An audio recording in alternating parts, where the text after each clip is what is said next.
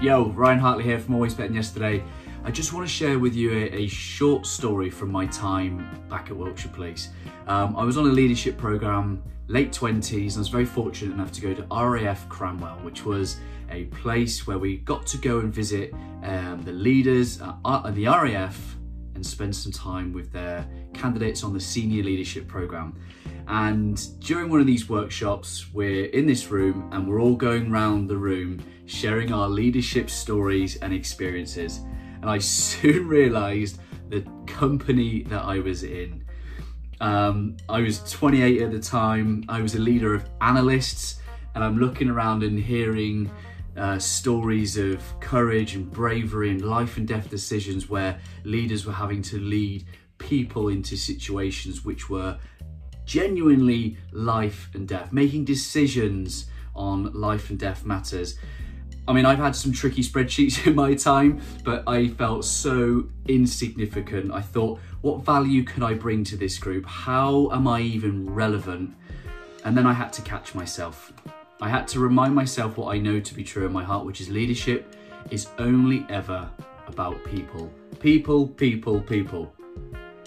So I got clear on my story. In, in, in seeing that uh, introduction going around the circle, I thought, no, get clear. So when it came to me, I told my leadership story of, of how I show up and try and get the best out of my people.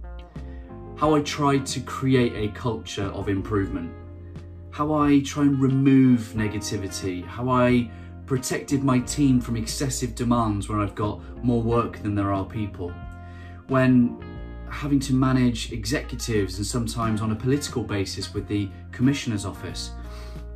How do you keep people motivated over the long term? And how I really look to develop the next generation of leaders to follow behind me and most importantly, how I've, how I've struggled in my own leadership development, my own leadership journey. And whilst the situations of leadership in that room might have been different, what connects every walk of life and every leader is that when we lead, we lead people. People are diverse, they have many needs, we face many situations. Um, and it was the only story I had. It was all I could do is was share my heart and, and my perspective and, and and and something kind of magical happened uh, at the end. You know, one or two of the senior officers would come to me and ask my opinion on how to lead transformational change, and it, it's very easy for us to go into situations and play down our own relevance. We can look at other people and and, and be in our heads around who we are not, and simply just showing up with that intention to be yourself, be authentic, be true to who you are, listen, learn, and be prepared to to share your story.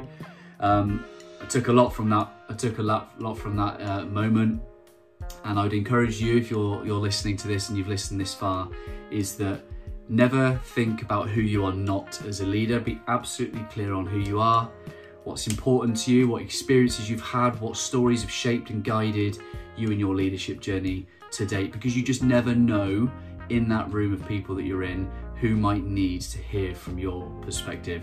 So that's all I wanted to share today. Hope this has been useful. Um, leadership is only ever about people, people, people. Much love, guys.